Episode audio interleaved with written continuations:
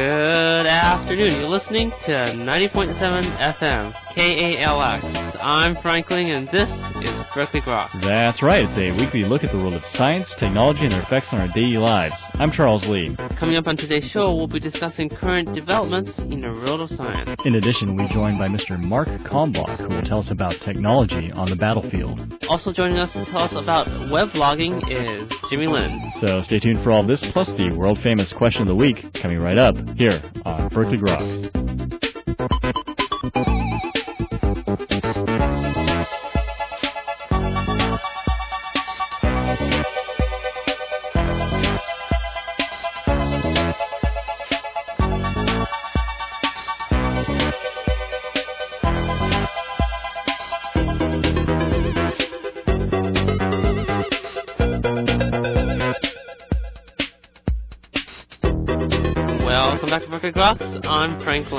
Guess that makes me Charles Lee. How you doing, Frank? Pretty good, pretty good. It's been a great week. It has been. I, I haven't figured out what happened yet, but it just seems to go by so quickly. It, Yeah. It only seems like yesterday, or maybe even a couple minutes ago, that we were, or a few months ago. or that we were just doing nothing, Taking up space, I guess. using up oxygen. Yeah, but I think there's something that everyone's been probably thinking about for quite a while. Uh, Sex? Something a bit bigger. Sex with a big person. No, I'm talking about weapons of mass destruction. Yeah, it's sex, right? Okay, I guess it depends how you Parse it. But uh, turns out the, the U.S. has been trying to destroy their own stock of chemical weapons Oh, really? since the 1980 actually. So in 1985, the Army predicted that it would only cost 1.8 billion dollars to get this job done. Well, at 2001, do you know how much it came out to be? Do not know. 24 billion. 24 billion. Yes. Oh my God. And we're still nowhere close to finishing it. Wow. They they think maybe 2007 at the earliest. And the problem is the method they use for disposing, which is primarily uh, ignition or burning it off. Uh huh. The main problem right now is the VX poisons. Uh, what, what are the VX poisons? uh, is a nerve gas. Okay. Uh, I'm not sure what it is, but it probably just disables your entire nervous system. sure. Just like that. Just like you snapping in the air. Yeah, just like For all of our listeners who can't see you snapping in the air.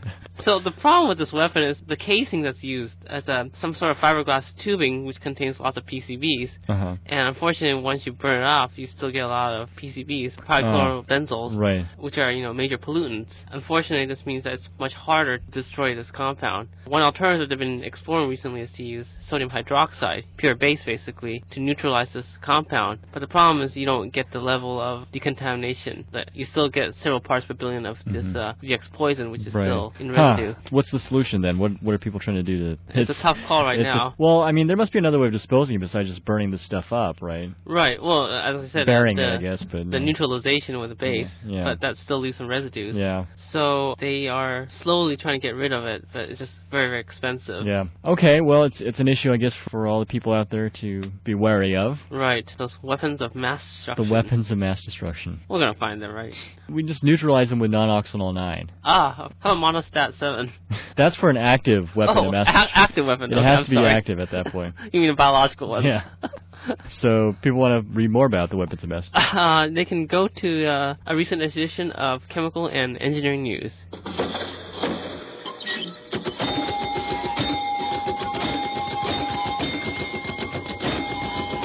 Well, so moving on from the weapons of mass destruction to Mm-hmm. double dating. Double dating. Oh, this sounds explosive. It is quite explosive, and it's also sandy. Do you like Sandy? sand? Sounds rough. It's all over the place. I like smooth things. Oh, for all you Star Wars fans out there. No, Anakin, no. So it's apparently a big sandy surprise for some geologists who are uh, double dating rocks. Wow, is that like that super carbon double potassium thing with, a- chocolate? with a side order of lemon, yes. Uh, no, well, actually, what they're doing is they're using radiological dating on uh, samples of rock from parts of Arizona and Utah to actually determine the composition and where it came from. So a big question is how do these sand dunes in Arizona and Utah actually form? uh huh. And big idea is that well, you have all this sedimentary rock, sand, basically that forms, which eventually solidifies into these big, beautiful mountainous things that you see today. And the idea is that this sand is just basically coming from nearby mountains and being washed down by some river. Right. But the surprise to these geologists using this double dating technique Uh huh. is that the sand in Arizona Utah might have actually originated from the Appalachian Mountains on the East Coast. Yeah. Pretty far. It's almost 2,500 miles or so, huh? That is indeed quite far away. Uh huh. It was an amazing finding by geologists Jeffrey Rahl and Peter Reiners of Yale University when they actually did this technique. They saw that these grains actually match up with the profile of grains in the Appalachian Mountains. Wow, but the uh, Colorado River doesn't go all the way to the Appalachian No, Mountains, right? no, but so they're they're suggesting that perhaps these grains got swept away by a river and then Mhm. picked up by wind and swept away by river. So it's not it's not unheard of, they say, that rivers and tides and all kinds of things carry sedimentary rock that far. I mean, Right. it's what the Amazon is doing in the Andes all across South America. Man, this is explosive. But it explains that you know some of the rocks that you see in Arizona originated all the way from New Haven or wherever it is. uh, and if anyone wants to learn more about that, you can take a look in the recent edition of the journal Geology.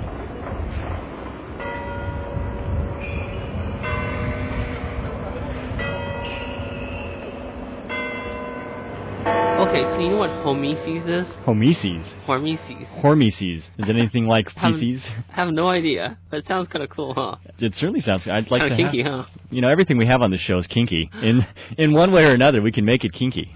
So here's an example of hormesis. Normal human skin cannot stand extreme temperature for a long time. In fact, it's bad for your skin. Right. But it turns out that if you heat your skin to say 41 degrees Celsius or 106 degrees Fahrenheit for an hour twice a week, it actually slows down the aging in these skin cells. Okay. So hormesis is somehow the longevity of the skin cells. Is that what it describes? Uh, so, so this is one example. So the example is you expose your body or some part of it to something harmful. Oh, but I see. In low doses. I see. And it turns out it's actually good for you in low doses because your skin sort of overcompensates. Right. Uh, when your organ co- overcompensates. Wasn't that the the principle of idiopathic medicine or something? Idiopathic or, Or- idiotic? idiotic, perhaps idiotic. so, you know, this is kind of interesting since it suggests that maybe we need to revise some of our guidelines for environmental standards. So, for example, you know, dioxin is known to cause cancer, right? So you would think that the less dioxin we have, the safer it is. uh huh. But it turns out at very low levels, it may actually be okay because your body will recognize it and compensate. It'll cleanse itself in such a way that it actually improves the overall uh, condition of your body. Right. So it's kind of like a, a little booster shot, Right, or right. the way a vaccine might work. Uh huh. You know, people in in the first world anyway, with regards to disease, Right. they they have much more difficulty when traveling abroad because they're not exposed to as many pathogens, and so Right. their and microbes and. so I imagine probably the same thing is true for a lot of chemical and uh, environmental factors as Right. well. This could explain part partly how why we have so much more allergies these Mm, days than sure. before because children are growing with such such clean environments that when they grow up, their body is not acclimated to what's normal in the in the environment Either that, or we're just making a lot more allergic things. and weapons of mass destruction. That's right. So I guess if anyone wants to know more, it's an article called Nietzsche's Toxicology in the August edition of Scientific American. Nietzsche's toxicology. Nietzsche's. Well, wouldn't Nietzsche like to say that there is no toxicology? I thought it was a whatever doesn't kill you makes you stronger. okay.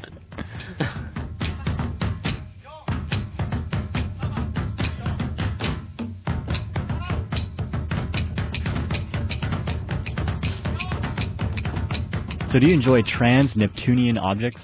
so cool. Like far out there, huh? It's in fact past Neptune, hence the term the trans Neptunian objects. Uh, these things are the so called Kuiper Belt Oh, the objects. Kuiper Belt. Yeah, Where- the Kuiper Belt. Right, where apparently I keep it loose. you got to keep your Kuiper Belt loose if you're, you know, dieting frequently. or not dieting at all. Turns out the Kuiper Belt objects make up uh, a number of the uh, known comets that we see in the sky every time. They're these huge comets or asteroids that exist at the far end of the solar system, occasionally get knocked into the solar system and orbit around the sun. Right. For the first time, the Hubble telescope, under the uh, leadership of a team of astronomers led by Gary Bernstein and David Trilling of the University of Pennsylvania, have carried out the first survey Mhm. of very, very small trans-Neptunian objects. And what they found is a disparity between the number of these objects and what they should have saw. Wow. So they were expecting to see at least 85 trans-Neptunian objects, Uh huh. and instead they found three. Did uh they eat the other ones up or something? Their idea is that perhaps the early solar system was very, very violent, so most of these small objects actually are pulverized into even smaller objects that they can't see. Oh, okay. And it's odd because they say it's kind of inconsistent with the number of comets that we actually see originating from the Kuiper Belt. Huh. So either these comets are originating from elsewhere, or perhaps fewer number of uh, Kuiper Belt objects is sufficient to uh, give rise to all the comets that we see. Or maybe the uh, telescope needs a lens cleaning. It could be. We need another mission up there. Uh-huh. Uh, but fun stuff if you're if you're wondering where the comments are coming from. I thought they were coming from you. I've taken a break lately. That's why we don't see as many. Oh, okay. Work harder, man. This is recent work published in the Astrophysical Journal. And that's all for a look at recent developments in the world of science and technology. You're listening to Berkeley Groks only here on 90.7 FM KALX. Coming up next, Mr. Mark Kalmbach will join us to discuss technology on the battlefield. So stay tuned.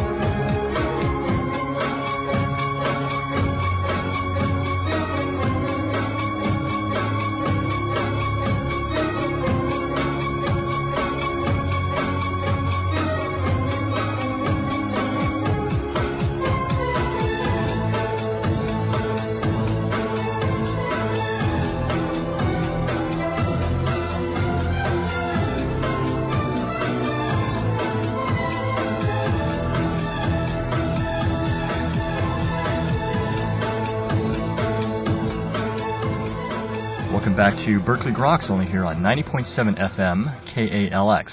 Technical innovations on the battlefield have changed the face of war. Nowhere has this become more apparent than in the recent U.S. engagement in Iraq. These advances in equipment are also affecting the lives of the soldiers using them. Well, joining us today on Berkeley Groks to give us a glimpse of the innovations changing the battlefield is Mr. Mark Kalmbach. Mr. Kalmbach is a former Marine and author of the new book Marines on Top by the pen name AX YCAT, where he dramatizes many of the technical situations encountered by Marines. Uh, Mr. Kalmbach, thank you very much for joining us today on Berkeley Groks. Well, thank you very much. I'm happy to, on any radio station that honors a fellow Naval Academy graduate such as Robert Heinlein. Ah, very good. You, you know, you've written a very fascinating novel about the use of technology in the modern military. I'm wondering if you could give us just a brief interview of uh, what your book is about and my book is about a squad of Marines that are equipped with some of the new technologies, and uh, they are engaged in a number of uh, anti-terrorism scenarios. And the action is specifically focused around a squad of Marines that are reinforced as the mission requires, but it's sort of focused with the sergeants and the corporals that are actually doing the fighting, that are actually involved in the situation, rather than another treatise of what colonels and generals think. So I try to get down to the guy that's boots on the ground, actually making the decisions and actually doing the engagement, and then talk about the technologies that are helping him now or that potentially could help them in the future. I see. And, and did you have a lot of experience then as a Marine uh, with these sorts of situations then that are uh, in the novel? Certainly, I was an infantry officer in the Marine Corps for a number of years, and then I uh, got involved in some of the technology integration areas that are, are sort of interesting in the last 10 or 15 years with intelligence and information management to the guys on the ground and, and trying to make that all happen in the austere t- tactical environments that we often find Marines uh, employed. I mean, that's that's really one of the interesting things about book, and of course, modern you know warfare, is that technology is really sort of influencing it. And you go into a lot of detail in your book about it. I'm just wondering if you can tell us maybe some of the uh, technical innovations that are occurring throughout the battlefield here. Well, there are three or four things that have really had a significant influence in the last several years, certainly the last decade and less. Is one is the uh, the advent and, and now the wide deployment of precision guided munitions and accurate geolocation for guys on the ground, for guys in the air, and for munitions that are being employed. I'm talking, of course, about GPS and, and GPS assisted uh, weapons and technologies that certainly has had a significant impact on, on what we do on the battlefield both with uh,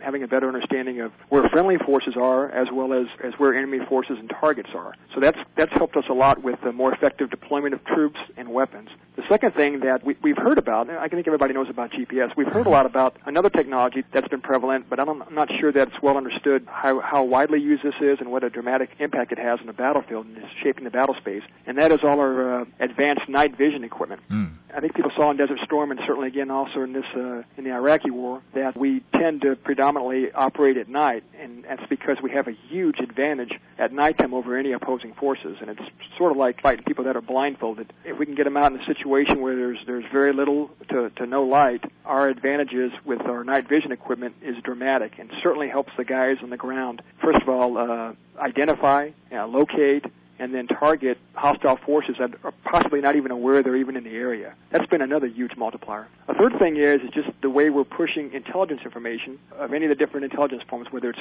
imagery or, or signals intelligence, that's being pushed further and further down the down the tactical chain. In fact, in the last uh, several engagements, we saw a lot of use and discussion of remotely piloted vehicles, unmanned aerial vehicles, and a lot of that video and surveillance information that's now being picked up by airborne sensors is now being pushed further and further down the chain of command to guys that are much closer to the engagements and the action than has been in the past that's a huge multiplier as well because as you can imagine if you're looking for a specific engagement or looking for a specific target or enemy uh, having eyes in the air that are on the are on the enemy that you can also view from the ground allows you to better identify specific targets to better identify friendly forces to avoid some of the counter some of the fratricide issues that we still have from time to time and also uh, allow a much more effective uh, employment of weapons when people are sharing a common perspective and image of what's going on in front of them. So those are three technologies that are having a, a huge influence on on uh, how we fight these days.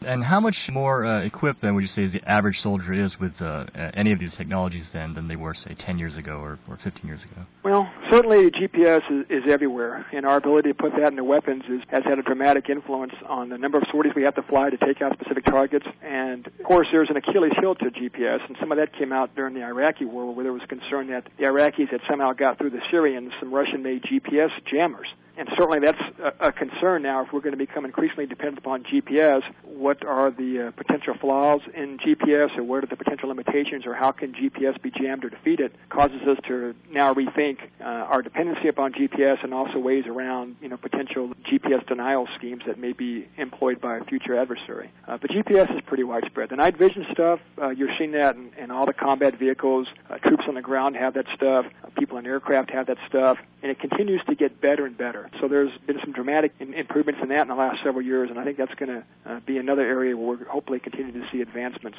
The stuff that's been the most dramatic, I think, in the last several years that really wasn't much of a factor in Desert Storm is the number of aerial vehicles, unmanned aerial vehicles, and other airborne sensors, people that are flying their reconnaissance missions. There's a lot more of them flying. There's a lot more imagery and video that's being taken. And what we're seeing now, instead of a lot of that stuff being pushed back to you know large command centers, it's being pushed further and further down the chain of command to people that are actually fighting the engagements are actually involved in uh, in attacking or defending certain areas. And so now what we're seeing, instead of me having a video up at our headquarters and telling you what I'm seeing, who's a guy actually engaged, you may now actually have access to some of that video. So now you have the perception, the exact perspective of what's going on in front of you rather than having that relayed through mm-hmm. some guy at headquarters. And that's going to be a dramatic change in the next several years as well as we become more and more effective at pushing this information, what we call further down the chain of command. Now, the limitations there, of course, is the people that are operating in the front lines and, and are out on patrols, they're, they're in a very austere environment. It's harsh. You don't have power, so you're relegated to using batteries. Mm-hmm. Uh, you don't want to carry a bunch of stuff because anything you bring in, you are in fact carrying, so it has to be reliable and, and, a, and certainly a combat multiplier. And traditionally, we haven't had the communications bandwidth to support these sorts of things for the guys that far down the uh, down the tactical mm-hmm. echelons. Uh, but that's changing, and I think that those are some of the some of the areas that we're going to see some continued improvements in the future. Uh, you touched on this this issue briefly, um, but I'm I'm curious as the technological uh, innovations become more and more dependent on these electronic technologies. I'm wondering about the security of these technologies on the battlefield. How easy are they to prevent hacking by the enemy forces? Um, I really can't comment on that in any great detail. I have some knowledge in those areas, and I, I wouldn't want to say anything specific except to say certainly that's a, a large consideration mm-hmm. for all of us. You know, we've all sat at our computers in, in an office someplace and been victimized by some virus or some worm or some denial of service attack, and that's an unpleasant thing. And certainly, if that was calculated to occur at a, at a very critical tactical juncture, that would be a problem for the guys on the ground. I, I think what you'll, you'll see though is that the people that are deploying these these equipments and these systems are very very conscious of that effort. We're very concerned about pro- providing people with a capability that over time becomes they develop a dependency on and then suddenly that dependency being thwarted by the fact that that capability would be denied to them at a critical time in, in point in space where they mm-hmm. needed that to make a decision or to help effective action. That would be a, a very dangerous sort of paradigm to, to enter into. And so I think people are, are concerned about that and at looking at ways of mitigating that and also making sure that you've got, you know, some backup capabilities available in case you lost some uh, primary functionality. Mm-hmm certainly those are, are some common concerns. The Department of Defense, the networks that are used by the guys out in the field uh, are protected. They're not hooked to the internet. You can't okay. sit at your computer at home and immediately access some guy who's sitting someplace in Iraq doing some tactical stuff. Right. Certainly those things are going to be firewalled and protected from. But nevertheless, those are always considerations. And as we get more and more of these systems out there and more and more of these nodes that are, that are sort of networked together, as any network administrator knows, as you compound the problem by adding nodes to a network, things become more difficult, difficult to scale, and also harder to, to maintain security over. So those are uh, ever vigilant battles that, that all of us face in the corporate world as well as in the military to try to prevent a, a dependency that we can't actually depend upon in a situation where we most need it. Well, it looks like we're running a little bit out of time here, but to wrap up, I'm just curious, why did you decide to uh, write this novel? I left the Marine Corps about five or six years ago when I went out and, and did some work in the private sector in the telecommunications world. And after 9/11, I uh, jumped back in to do some uh, Department of Defense support work, and also, of course, I was ready to reenlist. Well, my time was up. I'm a little old for that, and probably out of a sense of pride and things that I'd been involved in and people I knew, and also a sense of frustration that I could no longer be a direct contributor to some of these things, I uh, decided to pen a book that talked about some of these young Marines that were sort of composite characters of people I've known over time, and then wrote about some technologies that probably aren't necessarily all here today, but could be in the not too distant future, as a sort of a stimulus for people that are reading that to think about, and, and also to consider for possible future uh, development and procurement. That was the motivations. Is there any other works uh, coming up? Actually, there is a follow-on work. Uh, what's interesting is that as you watch the the uh, events in Iraq unfold over the last couple of months, I, I, I wrote a I started a second book that deals with the same squad that I had in, in the first book, sort of some follow-on efforts and some some additional surprises that these guys encounter along the way. And what would happen is I'd write up a little bit, and in about two months, something would be on the news that would be just about what I had written about as a fictional account two months earlier. So it's sort of interesting in this world we live in today. Things change so quickly. it's hard to stay ahead on the fiction right. side if you're writing right. things related to military and international affairs to what actually happens in on the real world uh, four or five months down the pike. So that's a that's a challenge as a as a military technology uh, fiction writer. That's for sure. Mm-hmm. Uh, well, Mr. Kalmbach, uh, it, it, certainly is a fascinating book, and it certainly was a fascinating discussion. And I just want to thank you very much for joining us today on Berkeley Groks. Thank you very much, Charles. You were just listening to Mr. Mark Kalmbach discussing technology on the battlefield as portrayed in his book Marines on Top, which is available from online booksellers. You're listening to Berkeley Groks only here on 90.7 FM KALX. Coming up next, Jimmy Lin will join us to discuss web logging. So stay tuned.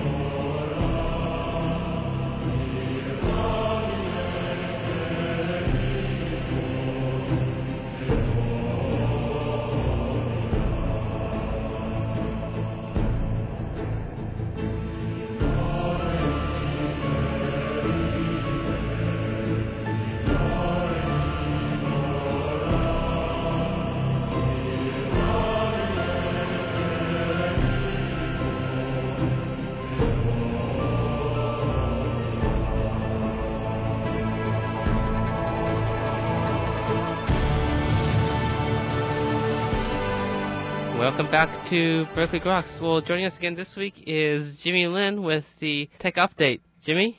Thanks, Frank. I thought today I would talk about weblogging. Which Oh, is, weblogging. It's becoming an increasingly popular activity. Right. And it's also, also, known as blogging, right? also known as blogging for short. You gotta love the English language. and blogging is essentially a web diary. Okay. So the World Wide Web traditionally has been pretty much a, a reading medium. Only a few people write to the web, and then uh, lots of people read what people put up. Right. But weblogging kind of turns that dynamic around and turns it into a read-write medium as well.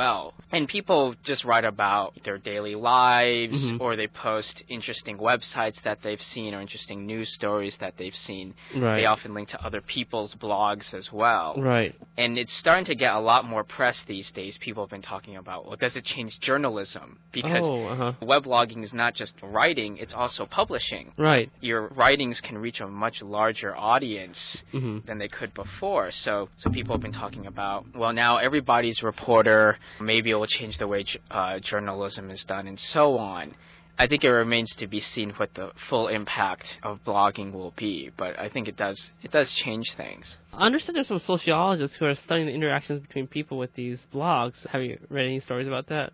I haven't read anything in particular about it, but you know, it'd be interesting to see how bloggers, you know, write about the world. Right. It'll also be interesting to see how people view other people's blogs. And that's uh, one of the uh, primary challenges about blogs is for the audience is how can they find good blogs? How can they find blogs about their interests? Okay. And how do they know how reliable a source it is? Okay. which I think is kind of true about news outlets in general. hmm But you know, searching for blogs and judging them is going to be w- one of the near-term primary challenges. There are also quite a few applications that allow people to create and maintain their own blogs. hmm For those listeners who are interested, for example, there's a company called Userland Software, which was one of the earliest companies to create blogging software Okay. and they have a program called Radio Userland. Mhm. Uh, there's another program called Blogger by Pyra Labs, which Mhm. actually just recently got bought out by Google, and so I'll Oh, talk okay. about that in a second. And finally, there's something called Movable Type by Uh-huh. Six Apart. And besides applications that help you write blogs, there are also those services that host blogs. Okay. So, for example, Userland hosts blogs, TypePad hosts blogs that are written with movable type, and then Blogger also hosts Okay. blogs. Right. And so Blogger benefits from the Google acquisition because Google has the engineering resources necessary to, you know, host Mhm. so many blogs on, on lots of servers. Right. And meanwhile, Google uh, benefits because well, th- there's more traffic to its site,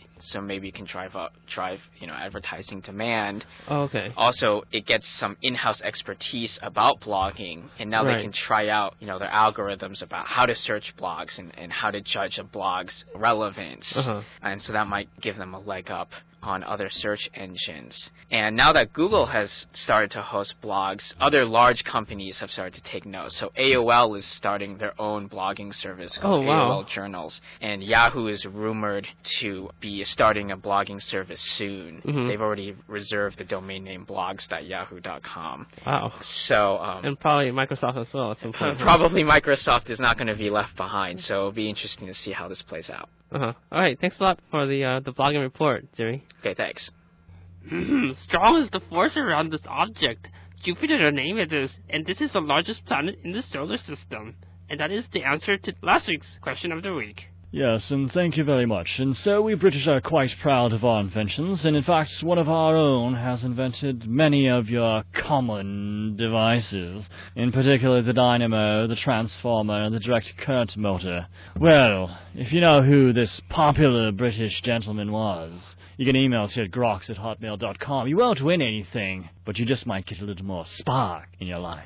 And that's all for this week's edition of Berkeley Groks. Make sure you tune in next week for more from the world of science and technology. If you'd like to contact us here at Berkeley Groks, email us at grox at hotmail.com. For Berkeley Groks, I'm Frank Ling. And I'm Charles Lee. Make sure you also see us on the web at www.grox.net. Have a great afternoon and stay tuned for more music with your host, Mr. Pixel.